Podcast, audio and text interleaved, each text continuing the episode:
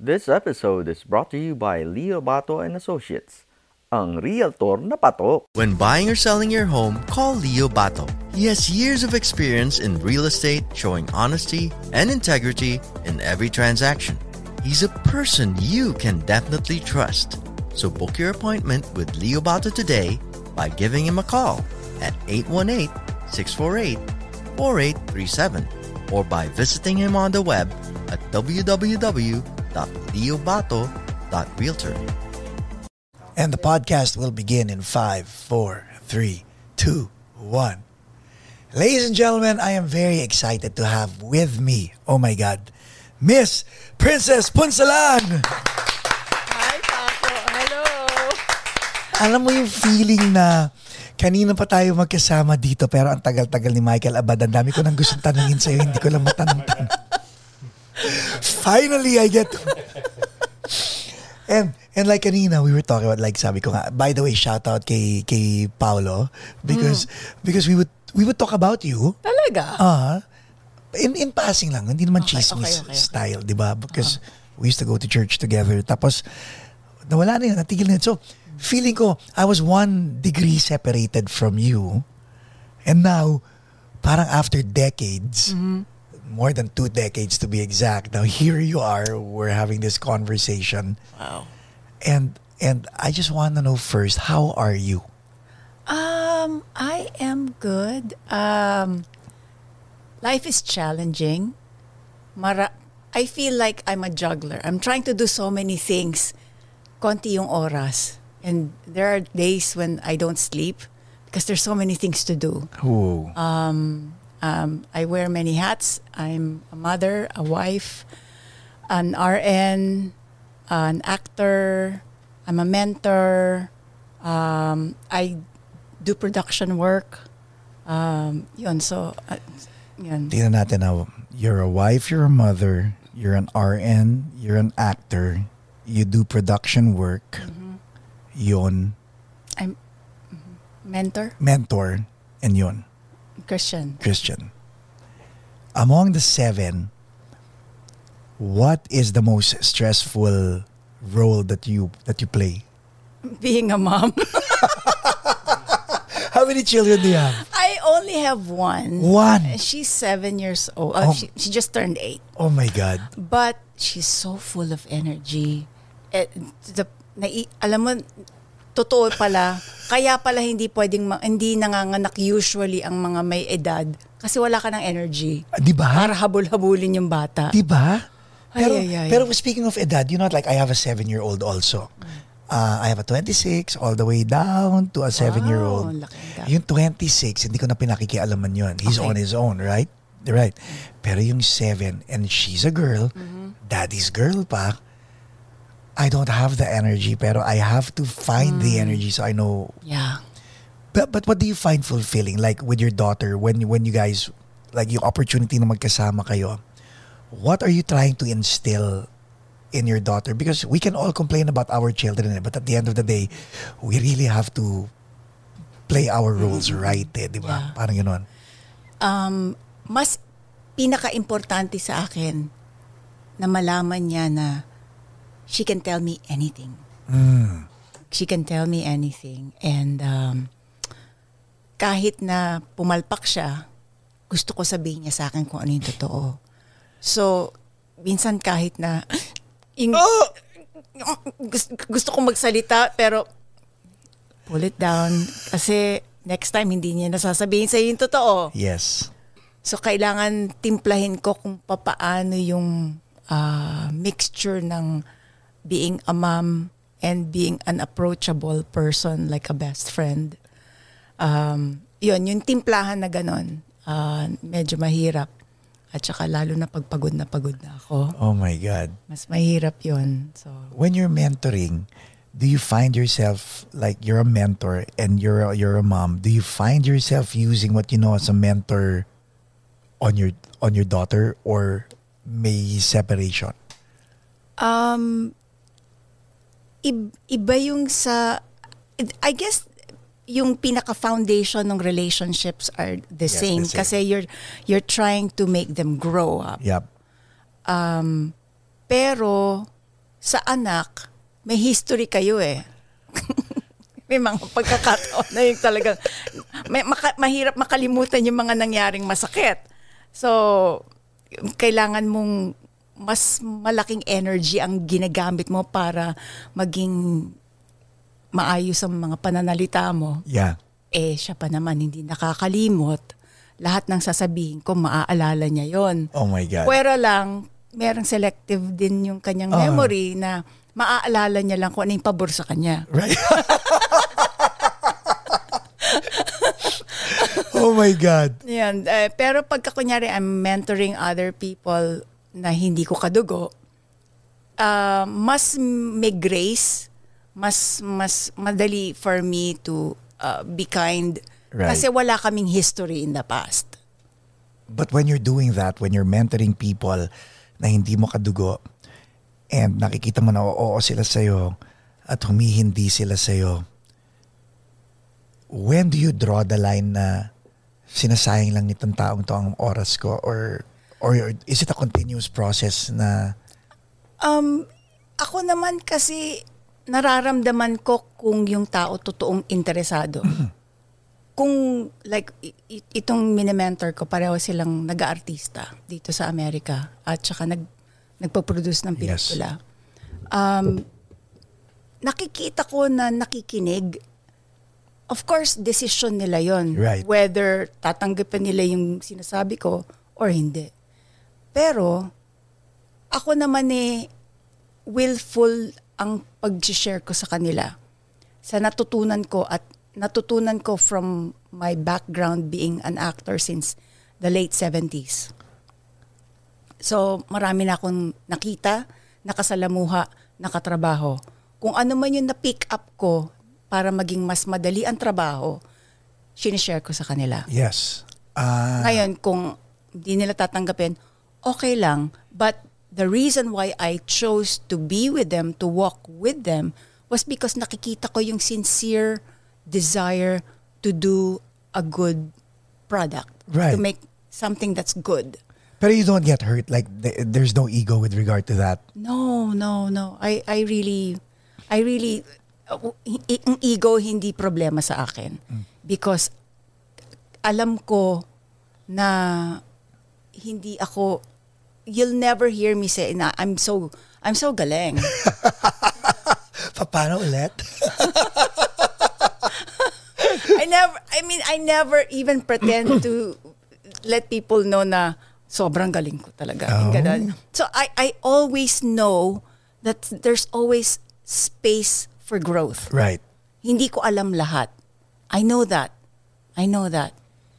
So you do you wear so many hats. You're also a wife. Mm-hmm. What what what does your husband say pag ginajuggle mo lahat ng mga bagay-bagay na, na to? How do you how do you manage time? Um, yun malaking bagay, alam mo, yung nagdadasal ako. Kasi kunyari, ah, like, if, kunyari, Sunday, tapos titingnan ko yung calendar ko. Ako, Naku, Lord, ang daming, ito Monday, Tuesday, ganyan, ang dami kong gagawin. Pa, paano ba to? Tapos may deadline ako. Paano, kung, pa, pa- paano ko gagawin yan? Tapos, pag alam kong may isang bagay na parang talagang akala ko priority, he shows me kung hindi siya talagang priority. So, I, I, we- I- it's a weird way of speaking, pero nalala, may, either makakarinig ako ng balita na, ah, medyo nadidelay po kami, Miss Princess, ah, hindi, hindi pa kailangan yan. Or may, merong signals na dumadating sa akin na hindi ko kailangan i-prioritize muna yon. May mga ibang bagay na mas essential na kailangan kong unahin. Pero first and foremost, importante sa akin, yung pamilya ko. Okay. So if you had to choose between your husband and your your daughter and everything else, everything else can wait. Yes. What brought you to the States? Uh, love. Ay, kita. Ga- Pa- Tama yung segue ko, guys. So, walang usap-usapan yan, ha? So, okay, let's talk about love. Okay. So, um, nag-asawa ako in 2005 and he's American.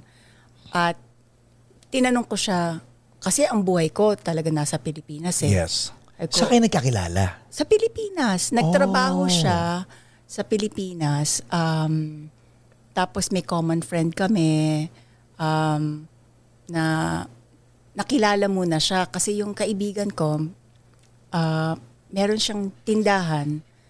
Yung asawa ko, bumili sa tindahan niya. Tapos, basta pinag-intay siya ng mga isang oras mahigit. Na kaibigan mo? Nu- nung, nung staff niya, Nung kasi staff, parang, okay, okay. I think at that time, kailangan nilang i-verify yung credit card kung totoo ba Oh, yung oh, okay. card or whatever. Anyway, they made him wait for more than an hour. Siya naman, being someone who's not from the Philippines, inisip niya, siguro ganun lang talaga sa Pilipinas. Masyadong matagal mag-verify ng card. Um, but they were trying to make sure na uh, siya nga talaga may-ari ng card and et cetera, et cetera. Anyway, what caught her attention was that he didn't raise hell.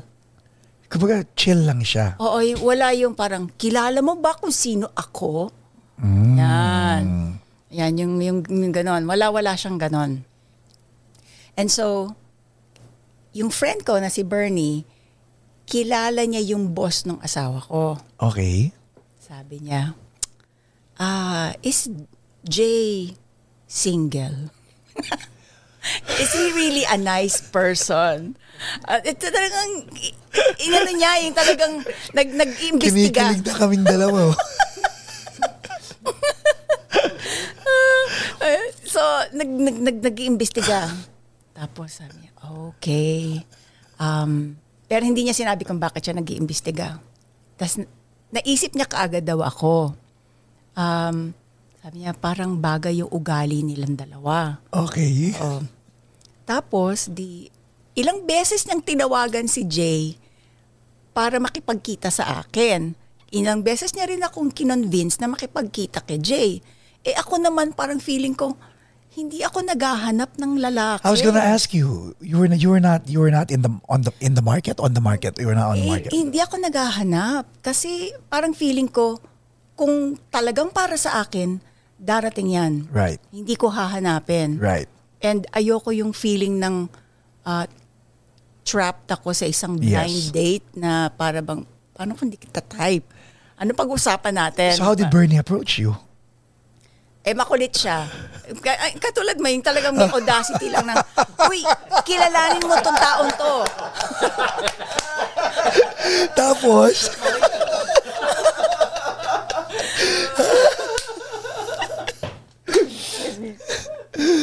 so, pinagbigyan mo si Bernie. After a long, long time.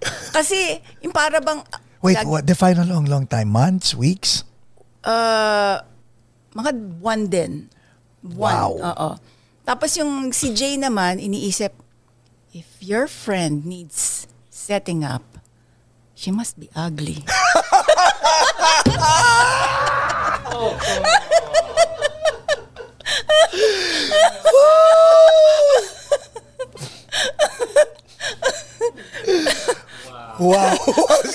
say. Tapos, eh, eh, syempre, eh, ano siya, eh, hindi, eh, may, si Jay didn't have problems looking for girls in the Philippines. Unang-una, puti. Yeah. Tapos, Amerikano. Pogi. Nagtatrabaho pa sa embassy ng mga panahon na yon. Oh, wow. So, ano siya, yung parang, yung mga girls talagang target siya. ah, ta- what a catch. target siya talaga. So ngayon, nung nagkakilala kami, finally pumayag si Jay. Tapos tinanong niya doon sa, sa, sa helper niya sa bahay, ah tell me, do you know Princess Punzalan? Oh, yes, sir. In fact, I'm watching her, her right now. Eh, Look at the TV. Here she is. Eh, yung sa yung role ko noon, maiksi yung buhok ko. Yung parang medyo ah, yung uso, yung mga usong mga hanggang dito lang. yung maiksi na parang medyo Bobcat? da- dating parang parang medyo lalaki ang Ah. dating ganon. Sabi ng asawa ko, I don't like girls with short hair. Ah. But, oh well, I mean, ganon. Di, okay, di nagkita kami. Nung una kami nagkita sa tindahan ng kaibigan ko, ang unang-unang sinabi ng asawa ko ay, What happened to your hair? So, syempre, ikaw naman parang, Kasi yung totoong buhay, yung totoong buhok ko mahaba, Right. yung ganyan, You're yung right. parang Oh, wow. pang shampoo, ganon. eh, naka-blower. So talagang siya yung parang, ha?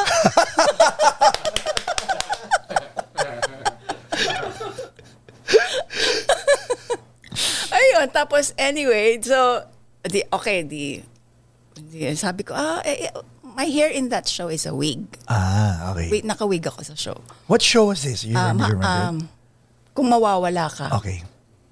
um, there was a part there in the show na chop na yung buhok ko. Yeah. So tapos, ah, di nag-dinner kami. Pero may chaperone ako, si Bernie. Mm, so tatlo kayo. Tatlo kami. So may third wheel. Okay. Ngayon, yung dinner na yon, nako, siguro kulang na lang yung ilaw na naka-spotlight kay Jay. Kasi kung magtanong si Bernie, napakain talagang, so, ah, basta personal, yung mga tipong pwede siya mag-podcast. Ganon yung questions ni Bernie. Eh, pwede siyang maging ano, Host. maging uh, podcast host. Oo, at saka maging ano, ah, ah, tabloid writer. Tabloid writer. okay. Talagang investigative. Ayan. Okay. Pag-inquirer. So, ang dami niyang tanong. Mula alas 7 ng gabi hanggang alas 11 ng gabi. Kami na nagsara ng restaurant. siya, tanong siya ng tanong. So, after nung dinner, di, nakita ko, sabi ko, ah, mukhang okay tong lalaking ito. Yun. Mukhang okay yung ugali niya. Okay yung mga sagot. Ganyan. Tapos lumapit sa akin, sabi niya, Can I see you again? Yun. Ah, but without her?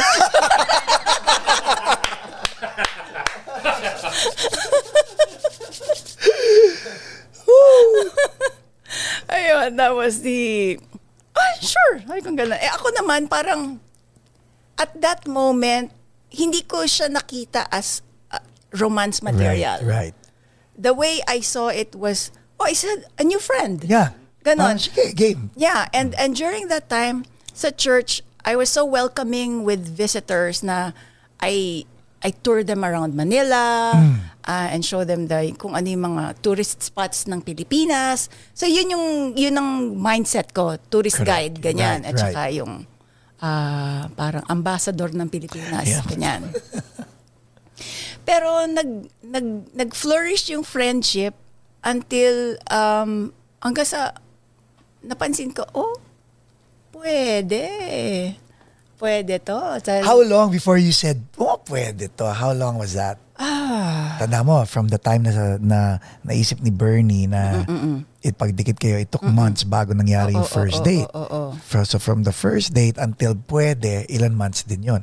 um, mga dalawang buwan. So okay, so halos magsi six months na to, no? oo, oo, the whole... Talagang may timeline. Oo, Aha. tapos, Hindi kasi, di ba, yung mga ibang nanonood, baka, alam mo yung feeling lang na si Jay was just patient enough, di ba?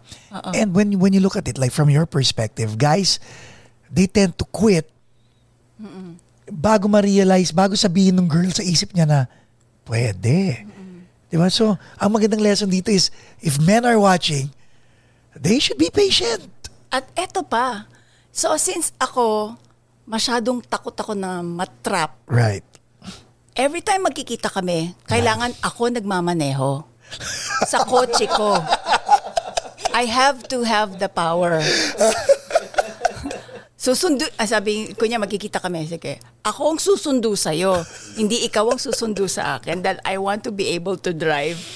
Ganyan. And then, um, and kahit nung time na nag-flourish na yung friendship namin, Hindi pa relationship to, ah. hindi pa, hindi pa, Okay. hindi pa. Hindi ko siya tinatawagan. Kasi may buhay ako. I have a life.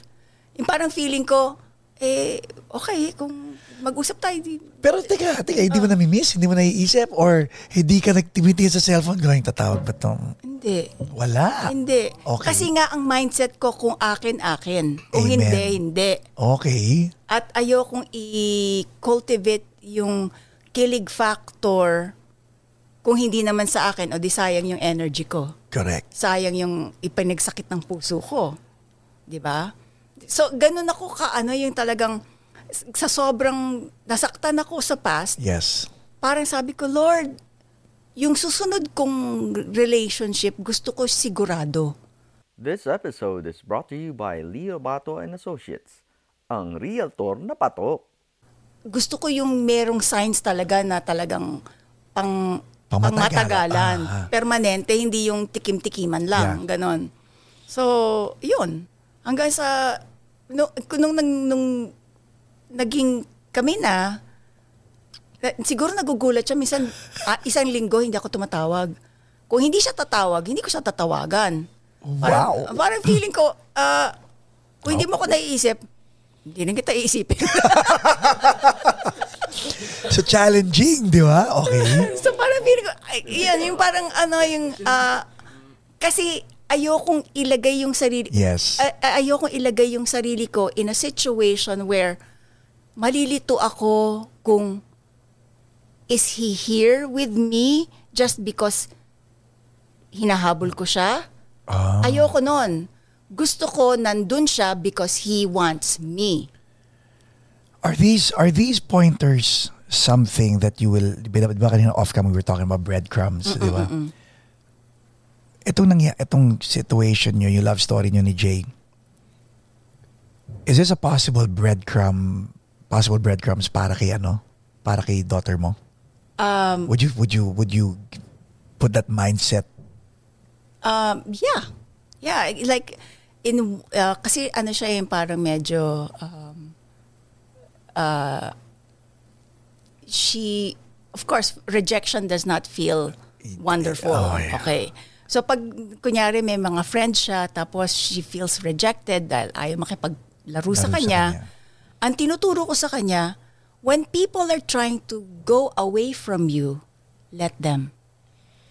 Because mas lalo mo silang habulin, mas lalo silang magbibigay ng energy to run faster and mas malayo away from you. So if people are trying to go away, let them. Because if they decide that they really want to be with you, they will eventually come back. Without you having to spend energy. Yeah, without you manipulating them or running after them and begging them to come back. Grabe, Mike, no? Jay, yan ang, yan ang, kung meron kayong aral na mapupulot, that's, that's one lesson that, wow. Okay, so ngayon, si Jay, alam mo nang, andyan na si Jay. Okay. Ngay, ngay, and, and, and your, your, your, um, your cautiousness is stemmed from the mindset na I don't want to be trapped, di ba? Yes, yes. When did you eventually open your heart? Nung nakita ko kung anong klase... Again, signs, ito yung signs, di ba? Yeah, yeah. Um, nakita ko yung relationship, how he deals with his mom. Uh, Can you please emphasize that? Because kwento ko yan sa mga anak kong lalaki at yun din ang gusto kong ikwento sa anak kong babae. Can you can you please? yeah. Um, so, he, he, he, he was living in the Philippines. Yung nanay niya nasa Amerika. Pagkatapos, every now and then, tatawag siya sa nanay niya. At naririnig ko lang yung usapan nila na um, he's very he's very respectful sa nanay niya. Maririnig mo yung lengguwahe, kung respectful o hindi respectful Right. yung usapan.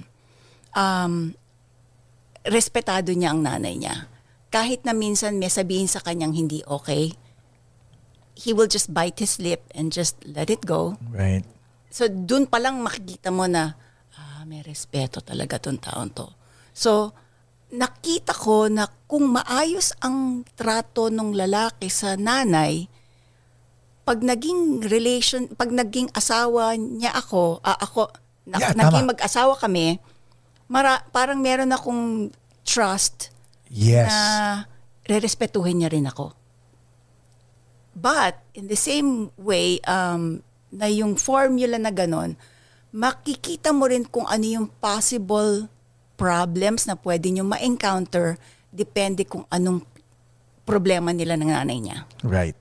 So, um, and then, ang tinuro sa akin ng nanay ko, may mga bagay na parang metro or tests para malaman kung more or less ano yung ugali ng tao. Malalaman mo daw ang ugali ng tao sa pamamaraan ng kanyang paglaro ng game. Is this person a cheater? Is this person a, a, a uh, follower ng rules? Um, Sore loser? sore loser? Marami kang matututunan kung depende kung paano maglaro ng game yung tao. Or parang grasyoso ba na, o sige papalanan, kahit na mananalo na siya, hayaan niya manalo ibang tao para lang to keep the fun. Yes. Alam mo yun, yung Yes. ah, sa paglalaro ng games, marami kang matututunan. Kung papaanong kumain ng tao sa Hapagkainan. hapagkainan sa lalo na pag ako niya all you can eat or parties na Huh. may, may linya na pagkain.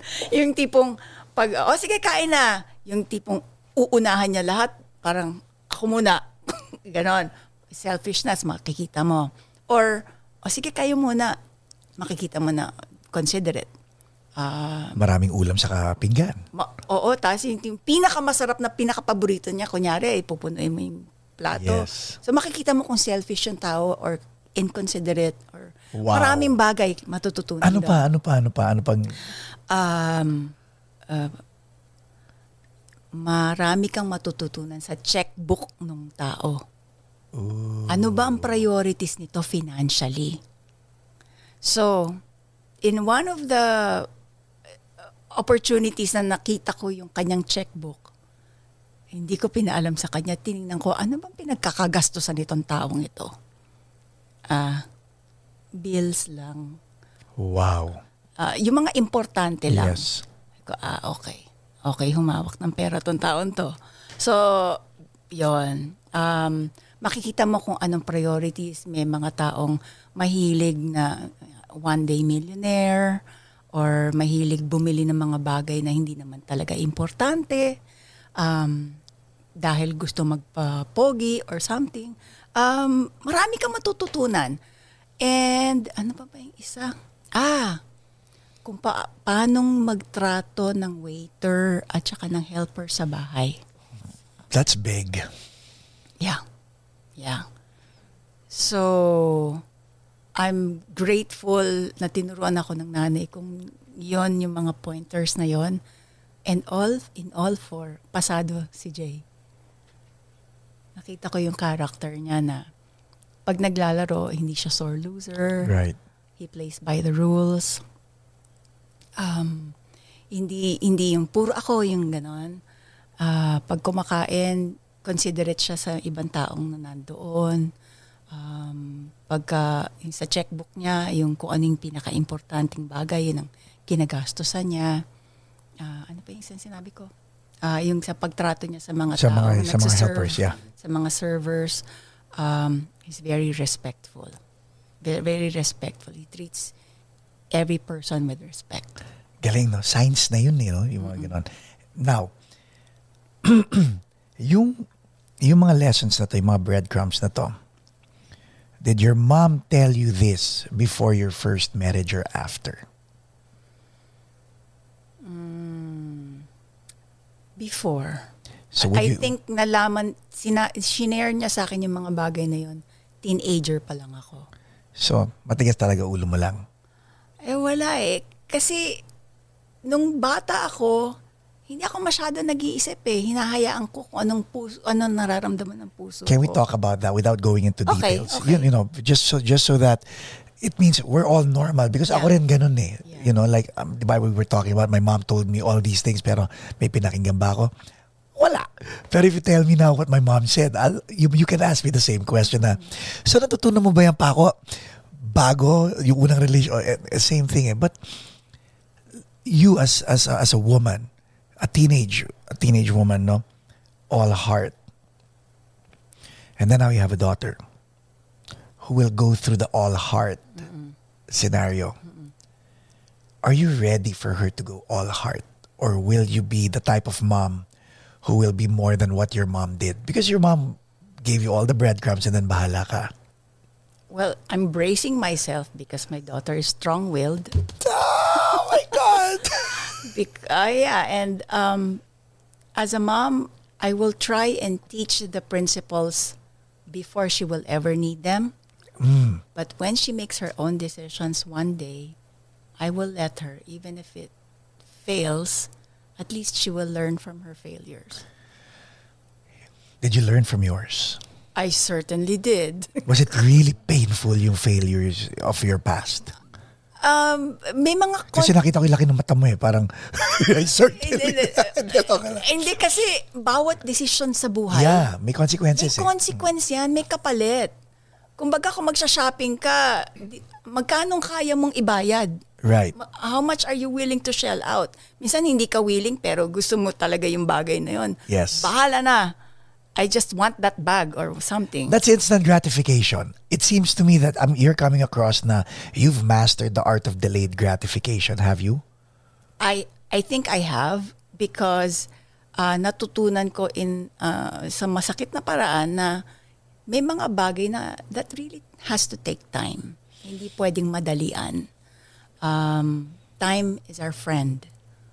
Uh, time reveals a lot of things, and time heals wounds, and time will help you determine which path is a better one.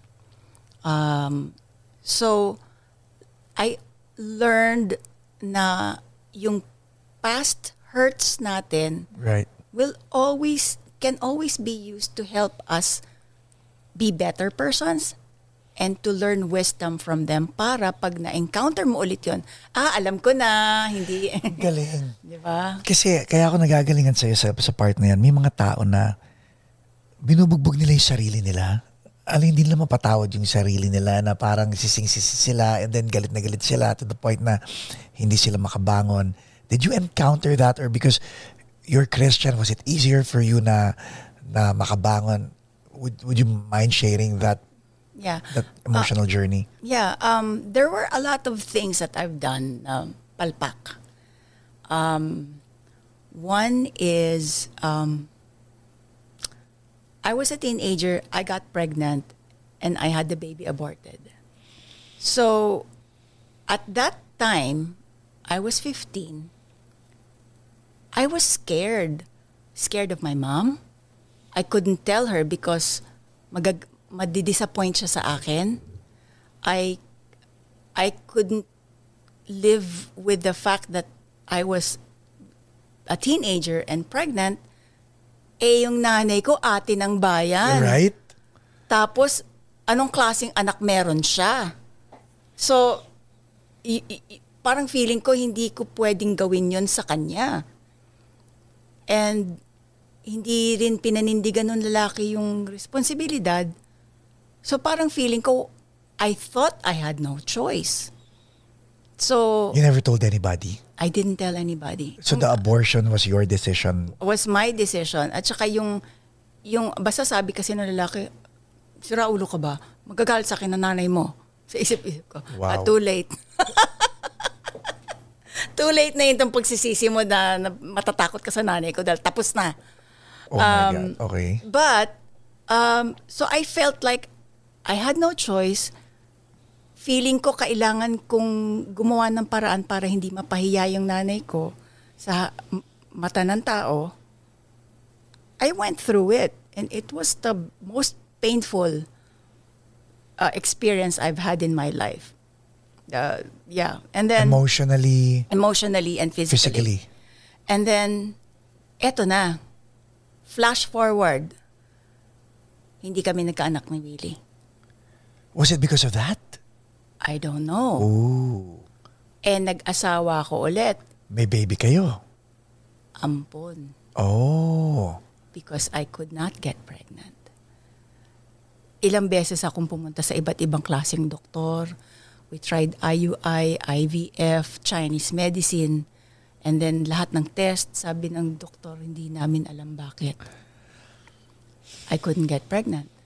So, at some point, parang alam mo yung nagses, pumapasok yung, ayan, kasi, Wow. ginawa mo yun. O ngayon, ganyan-ganyan. Parang parusa. And then I had to think, wait a minute, teka. Di ba pinatawad na ako ng Diyos?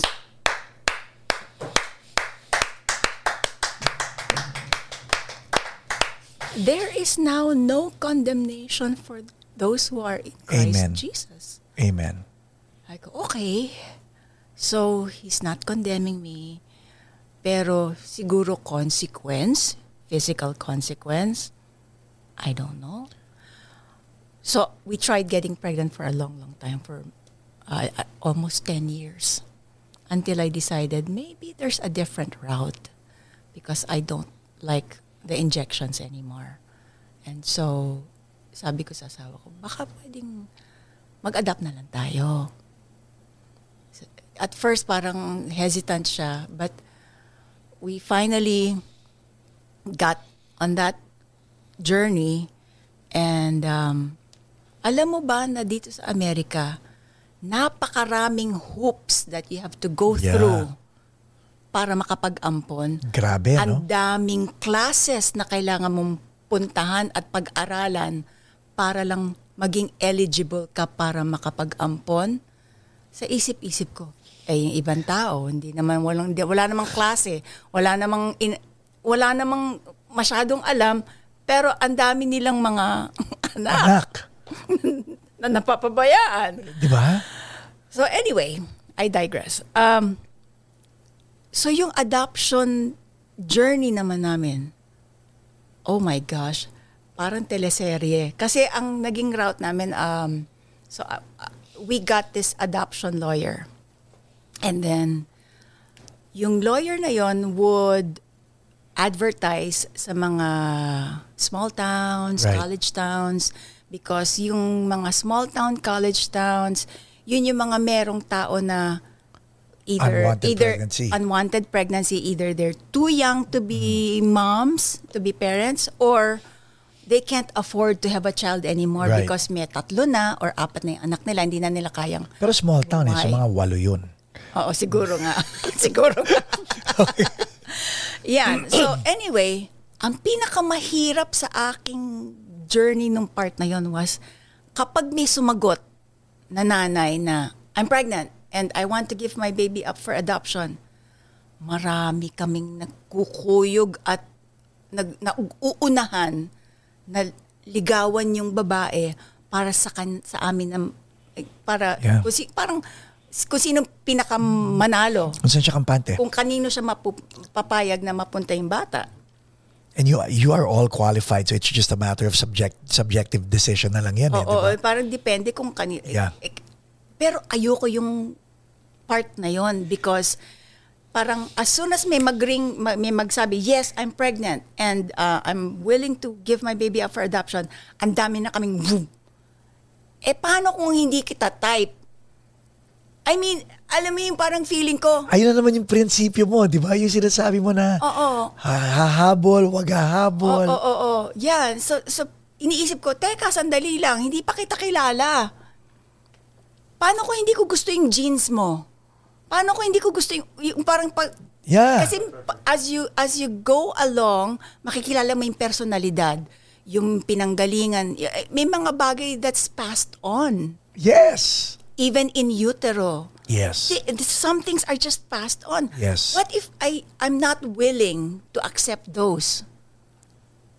So, alam mo, walang biro. Talagang sakit ng puso ko every time magre-ring yung phone na galing sa lawyer. Naku, ayoko na, ayoko na.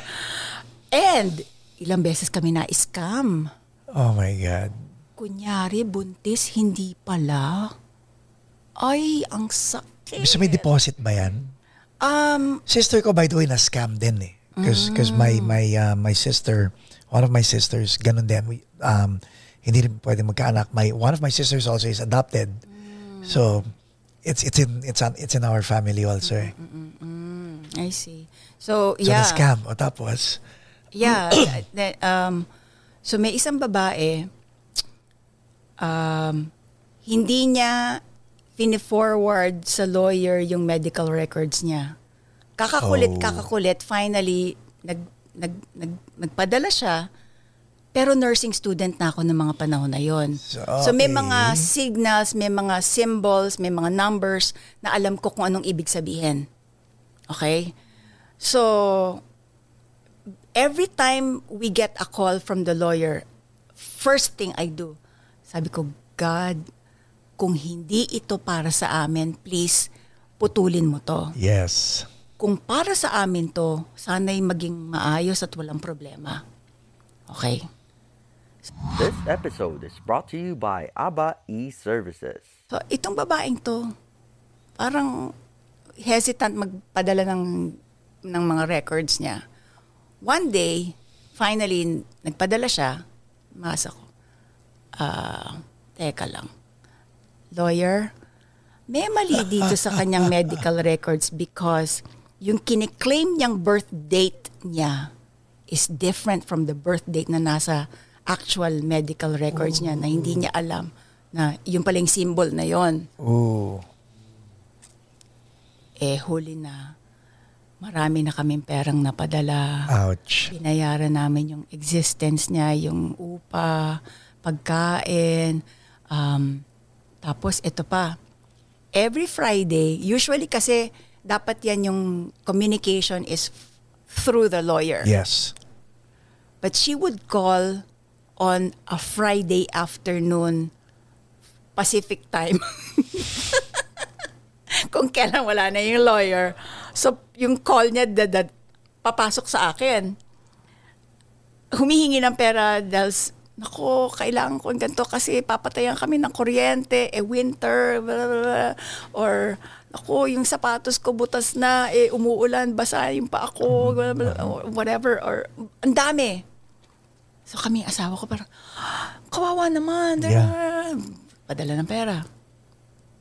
Tapos, tama nga, Paano nyo nahuli? yun nga, na, nakita, ko Nakita nga sa mo. records. Tapos tinanong ng lawyer, um, kailangan namin ng ultrasound na buntis ka talaga. Ay, wala na. Hindi na sumagot. But you know what's amazing? Napaso ka na naman. And yet, you still went through with it. Mm-mm. Why? I believe in God, that God is good and He does not withhold any good thing from those whose walk is blameless. So, na, napasok ko doon. Kami. Di, tinuloy pa rin namin yung proseso. Yes. Eto finally, yung babae, na-meet namin, okay siya, legitimate, buntis. Iba, ganyan. iba yung lukso ng dugo mo dito nung nak- nakilala mo yung, yung Itong biological, yeah. Ah, hindi pa tapos ang kwento. Wow! Oh my God! Okay. Okay. Di, sabi niya, okay, ah, kami na daw ang bibigyan niya na- dahil nagustuhan niya yung background namin, etc. Yung kwento. Okay. Umupa na kami ng ba, kasi naka, nasa ibang state siya eh. Right. Umupa kami ng bahay na kung saan po pwede siyang magpagaling after she gives birth. Kasi ka- gusto ng lawyer, sa California din sana siya manganak Correct.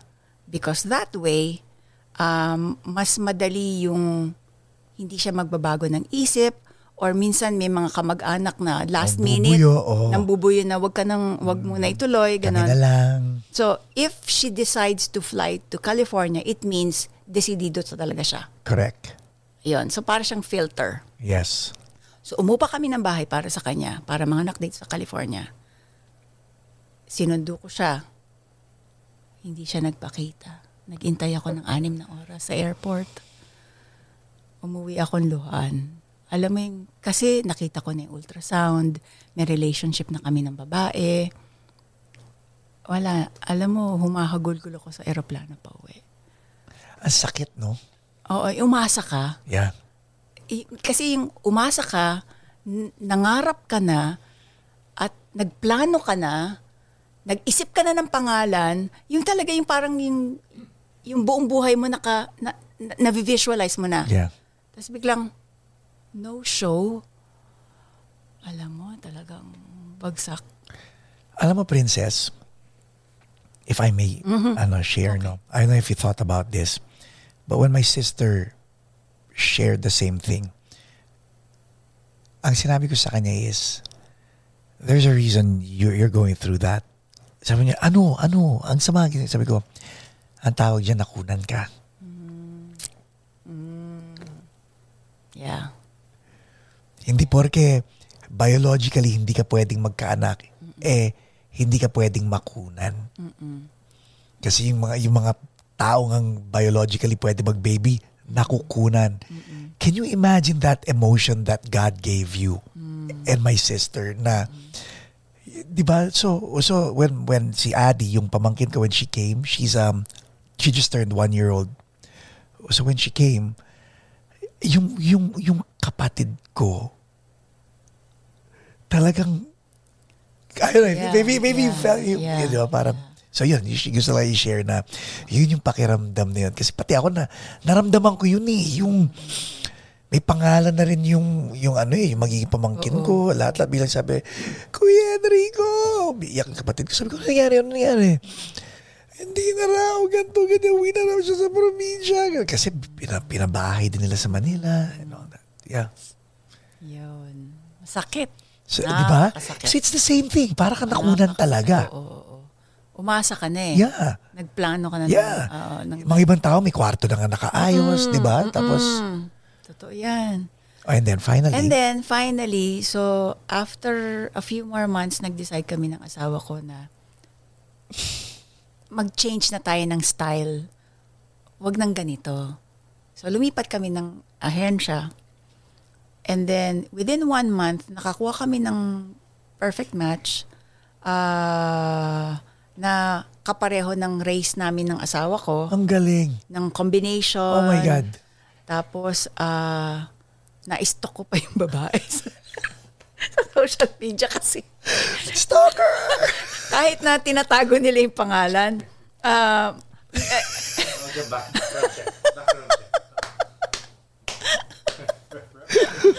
na, na-stalk ko siya. Oy, kamukha ng mga pinsan ko. Di ba? Oo. So anyway, so, di ka naman, na- so, okay. Okay, okay, okay. Everything went well. And then, on the day na pinanganak, sa, sabi ko, ay, in, in, in my mind, bigla ako nagkaroon ng anxiety. Oh. Naku, naku, paano kung hindi kami mag-bond nitong bata? Paano kung, paano kung wala, na walang, alam mo yun, hindi kami mag, Shuk! wala. And then, another thought came in, sa- sabi, eh bakit ba yung mga tao, may mga pets, hindi naman tao yun, pero mahal nila yun. Oo nga, no? It's because of the time you spend together, um, the things that you go through together that keeps you together. Amen. So, ayun. So that that helped me settle down. And the first time I saw her, I fell in love with her.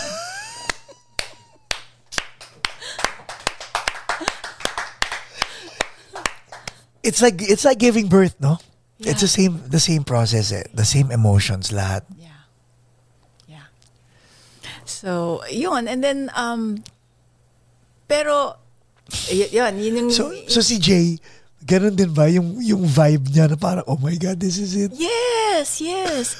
Si Jay, uh, he was so excited. He talagang tuwang-tuwa siyang hawakan yung baby. Talagang, and up until now, yung talagang kontrolado siya ng bata.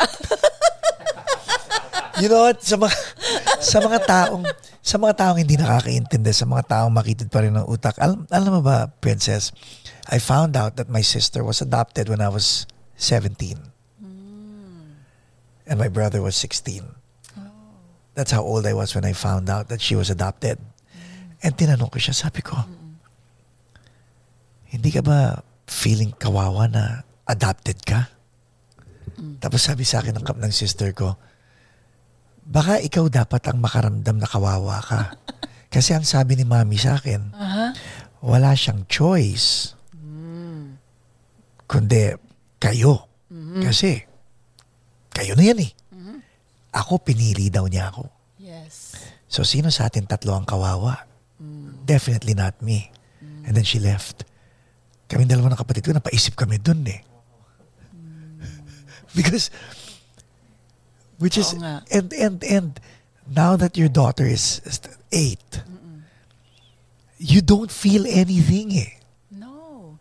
And she knew about it as soon as she could understand Right. concepts. Yes. uh, I think she was only one year old when we introduced to her uh, yung concepts of adoption. Adoption, yeah. Um, I even made a storybook that we had printed out, yung mga pictures nung journey, Amen. nung bago namin siya Yeah. nakilala.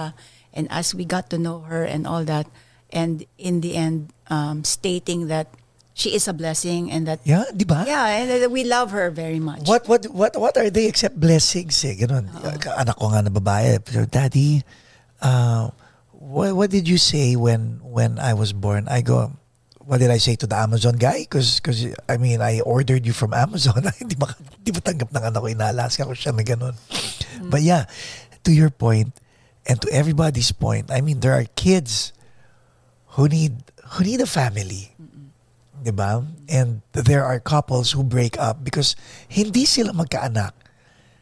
And adoption should be an option. I mean, mm-hmm. Yeah. at least talk about it, 'di ba? Yeah. Parang yeah. yung mga yung mga kamag-anak niyo naman, anong anong response nila ron? uh, na, na, na, na nag-adopt kami, every every person from our family were very welcoming. 'Di ba? Yun hindi mo makikita eh. And alam mo sa totoo lang, even the pediatrician hindi niya hindi niya naiisip na adopted yung yes. anak ko kasi yes. magkamukha kami. Yes. And the only reason why you have to say adopted is for medical reasons and just Yeah. in case Yeah. yung dugo and Yeah. and all that Yeah. stuff. Yeah. Yeah. Galing, no? So yeah, and and and and then I told her kasi she likes she she asks me to read her Bible stories at night. I told her, "Did you know that uh, Moses was adopted? See? Jesus See? is adopted." Di ba? Yun yun eh. Okay. So ngayon, ikaw, ikaw, si Binibining ayaw matrap. Okay? Lahat ng pwede mong gawin sa Pilipinas, ginawa mo para hindi ka matrap ni Jay. And yet, here you are in the States. Hindi ka trapped, pero paano kanya napapayag na pumunta ng Amerika? And what was... Because you had to give up a lot of stuff. Yeah, I had to give up a certain life. A lifestyle.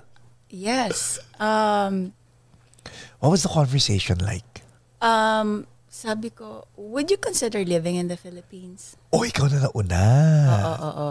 Sabi niya, I don't think so because there he felt like there were more opportunities for him here in America. Put your And- mic closer. Yeah, and he um he has student loans during that time na kailangan bayaran na Right. hindi mababayaran kung nagtatrabaho siya sa Pilipinas. Tama, hindi niya tatakbuhan yung obligasyon na yun, no? Di ba? ah, ah, Galing. ah, no? So, may mga bagay na mga rason why he had to come back. And so, okay, You found them valid. I, I found them valid and I know that I am his helpmate. Yes. So, I left the Philippines na hindi masama ang loob. Isang I malaking... felt I felt like okay, this is a new chapter in my life, uh, a new beginning, and I will go. So iniwan ko lahat, pumunta ako ng Amerika to start anew. What was it like coming to America? Not as a tourist. I was not as a celebrity. at first I was disoriented because I didn't know what to do. From the time I was a child hanggang nung time na umalis ako ng Pilipinas, artista ako. Correct. and I was working, self-sufficient. I never asked for help from anybody. Ako yung tumutulong. And now here in America, I have to ask for everything from him. And that's very humbling. And hindi ako mahingi na tao. So, malaking adjustment yon for me. No pun intended, but did you feel trapped at Ah. first? No, I knew what I was getting into. Amen. It was a choice. Galing yung difference. No? There's a difference between choice and trap, eh, no? Oo, oo, oo. I I made a choice to come here. I made a choice to help him fulfill his purpose and goal. Um, and so pagdating ko ng Michigan, sabi niya, okay, what are you gonna do now? Ang galing. Yung, yung tanong na yun is, hindi ka ba tutulong sa Hindi naman ganun. Kumbaga parang inaalam lang niya kung anong gusto mong gawin. Parang oo, ganun. Oo, oo, oo. Kasi Out alam, alam niya Yeah. na career woman Yes, ako eh. yes. Before he met me, I was working a lot. Right. And you were Eh. driving him around. Eh, yeah, I was... I, oo. Oo, yun. So, Care mo. Oo nga, correct, correct. So sabi niya, um, whatever you decide on doing, I'll support it. Sabi niya ganon. Ooh. Pero Michigan, it can get gloomy during the winter and Oh very, very gosh. cold. It's too cold there. Hindi Diba? ko kaya. Talagang negative 11 degrees. Hindi ko kaya. Tumitigas yung kamay ko. Hindi, Of ko, course. hindi ko magalaw. So that's another conversation then toward later, di ba? Mag, ah, so Michigan muna, okay. O tapos, Sabi, sabi niya, do you wanna go back to school? I go, yeah. I wanna go back to school. Sabi niya, what do you want to be? I want to be a psychiatrist. Sabi niya, at your age, by the time you graduate, you'll be, um, uh, mag magre-retire ka na. ang sakit naman nun, Jay. eh, ganun siya eh. Black and white lang. eh. He says it as it is. eh. Parang hindi cost effective. So, ako, okay, okay. uh, point well taken. Okay, since gusto kong tumulong pa rin and healthcare related, nag-aral ako bilang maging nurse. Okay. So, RN na ako. kagad. RN na ako ngayon. oo. RN right away or nag-LVN ka muna? Or Hindi, RN talaga yung path na galing, no? tinake ko. Ayun, so walang katapos ang pag-aaral. Did you did you envision yourself as a nurse? Hindi. Hindi. Ang galing. May, may, plano ka sa buhay mo, si God, may sariling plano para sa iyo, no? I just, um, inisip ko lang, parang okay kung hindi na. Kasi option pa rin yan. Tinanong ako ng asawa ko, ayaw mo bang, don't you want to be an actor here in America? You are. Hindi, nung time na yun, hindi. Of course. Because at that time, when I moved to America in 2005, my plan was, if I want to be creative, magbabakasyon lang ako sa Pilipinas, kayang-kaya. Correct. And then pagka yung nagamit ko na yung creative juices ko, Balik ulit. balik na ako na ulit. Kumbaga may on-off switch, on, ba? may on-off switch. I have a choice. Yes. And then, kung gusto ko ng normal life, andito lang sa Amerika. Okay. Pero, dumating yung time na nagkaroon ako ng opportunity, may nag may na-meet ako na nag-aaral sa New York, sa NYU ng film, Who? uh, Clarissa de los Reyes. Oh, okay. And uh, kailangan niya ng artista para sa kanyang thesis, yung kanyang short, short film. And sabi niya, pwede ka ba? Ako, sure, sure, sure. Sabi ko, okay, okay. And siguro, naging okay yung aming, uh, in, in Relationship, kanyang, in kanyang experience with me as an actor. So, nung nalaman niya na merong naghahanap ng artista para sa Yellow Rose, nirecommend niya ako. Did you have to aud- audition for Yellow Rose? I had to aud- audition. I had to make a self-tape for that. And um, yung, yung marami sa mga tao na nakapanood ng Johnny Loves Dolores, sinabi kay Diane Paragas, yung director, Director ng Yellow Rose, na why don't you get Princess? So she would be good for that role, blah, blah, blah. so anyway, nag, nag- she asked me to uh, send in a self-tape. Were you still in school as RN? Nasa RN school ka pa ba? Kakagraduate ko lang. Okay. Oh, sunod-sunod, no? Oo, kakagraduate ko lang. Tapos, nagtatrabaho na ako bilang nurse noon. Um, so, nag, uh, nag, natanggap ako, pero it took four years bago kami umabot sa punto na nagsushooting kami. When I actually was shooting already, sabi niya, why aren't you working in America as an actor? What was your, what was your reply? Sabi ko, hmm, well, I had a plan. At kung plano ko sa Pilipinas lang. Dahil gusto ko maging uh, anonymous dito sa Amerika. Pero, namimiss ko talagang pag-aartista. It's in your blood. Oh, namimiss ko talaga yung pag-aartista. Kaya, nung nabanggit niya yon sinabi ko kay Jay, ako, what do you think? I go, mag-artista ako dito sa Pilipinas, sa Amerika. Sabi niya, let's do it. Is that what you want? You guys were still in Michigan here or nasa At California? that na? time, we were living in San Diego. Okay. sabi niya, okay, let's move to uh, LA. So, nag-move kami. Galing very supportive si Jay talaga. No? Very supportive, very supportive. Yeah. And then, um, gusto ko lang din sabihin, sabi, I was uh, about to say earlier, bakit hindi ako nag-artista kaagad nung pumunta ako ng Amerika? This episode is brought to you by Leo Bato and Associates, ang realtor na patok. because the only way for me to do it was to either fly to LA or fly to New York a lot of times uh, para ma-fulfill yung job or dream na yon. And it's not a good foundation for a new marriage Eh, may maganda. na laging wala.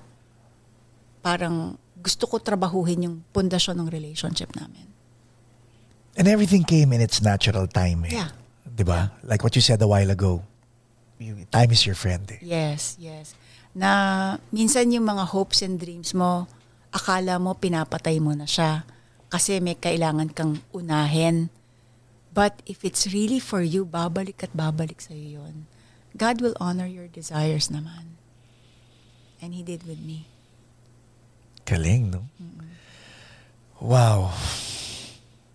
So now, you're here. You have a daughter. You're happily married. You're a career woman. You're an actress. You're a mentor. You're in production. You're everything. Pag niyaya ka bumalik sa Pilipinas ni Bernie, are you gonna go back? Alam mo, may mga may, may mga pagkakataon na gusto ko umuwi ng Pilipinas kasi namimiss ko yung pamilya ko, yung mga kapatid ko. Ah, ba't di sila mapunta rito? Eh, alam mo, busy ang buhay eh. Mga Ikaw na nga nagsabi, di ba? People should be able to make time. Yeah, minsan naman bumibisita, Right. ganyan. Pero um, hindi yung tipong katulad nung dati na in, within, within 15 minutes na, halika, know. kita tayo. Yun ang namimiss ko sa Pilipinas, yung pag Oh, mega mall tayo. tawagan. Okay, tat, no, no tayong sine. Aha. Ah, ano, oh, sige, Ano habulin natin yung Yeah. last full show. Oh, di ba? Oh, ngayon na, ngayon na. Ay, hindi ko pwede gawin, hindi, Yeah. bihira ko pwe, magagawa yun dito sa Amerika. Ultimong phone calls dito, naka-appointment. Kasi sobrang dami ng mga nangyayari. 15-year-old Princess Punsalan. Takot kay mommy. If mommy was alive today, how proud would she be of you? Or would she even be proud of you? I think she would be proud of me because I learned from my mistakes. And even if I made mistakes, I didn't turn out to be a bitter person. Um, I'm still walking with God. Um, I I would like to think I'm be- making better choices now than before, and um, I I think she'll be proud of me because um, she's my mom. She's my mom, and she'll she will always be proud of me. Now, if 15-year-old Princess had Tita Princess, the person I'm sit- sitting in front of right now, by her side nung time na nagkakagulo yung mundo niya, what advice would you give 15-year-old Princess? Because there are 15-year-old princesses out there mm, mm, mm, who are so confused as you were. I think one thing would be hmm.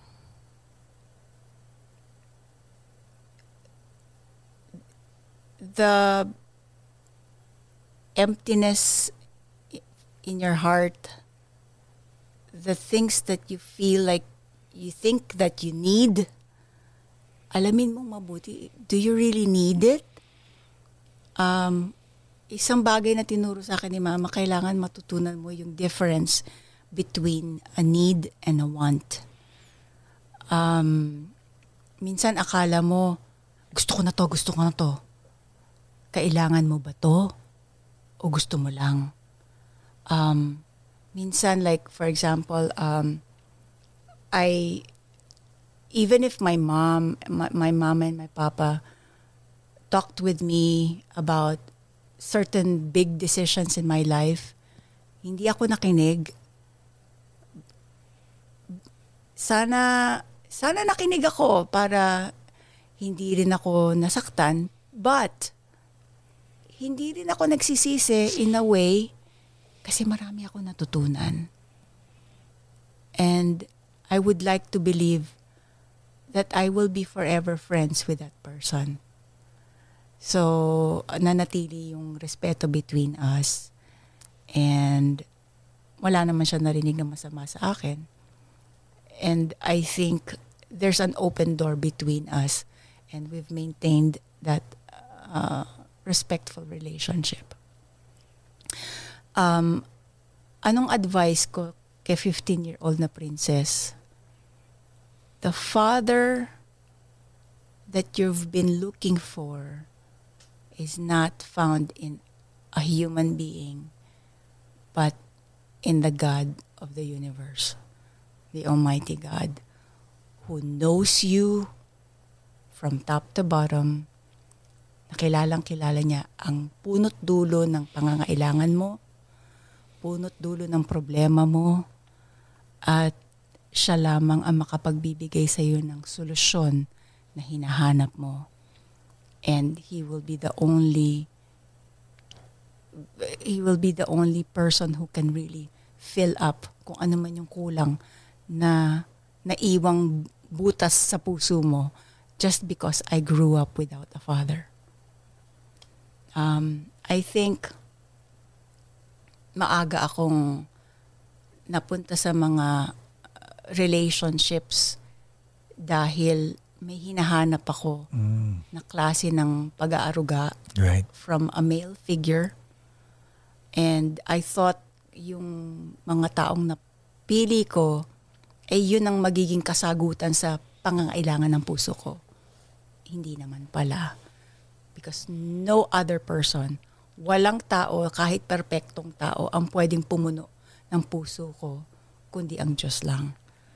Um, it sounds baduy, but that's the truth. Because even if my husband is a really, really nice guy and he has good um, upbringing and all that, etc., hindi pa rin yan napupuno yung puso ko ng gaya ng klase ng pagpupuno ng Diyos to the point na I'm in the service business.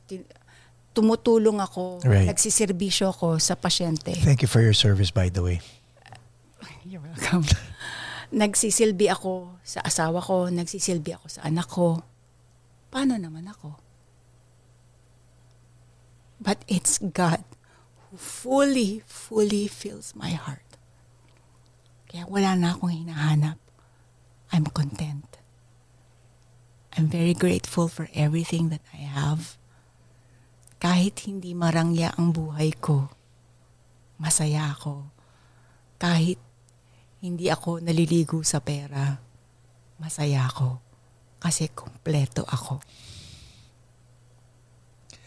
Ladies and gentlemen, Miss Princess Punsala.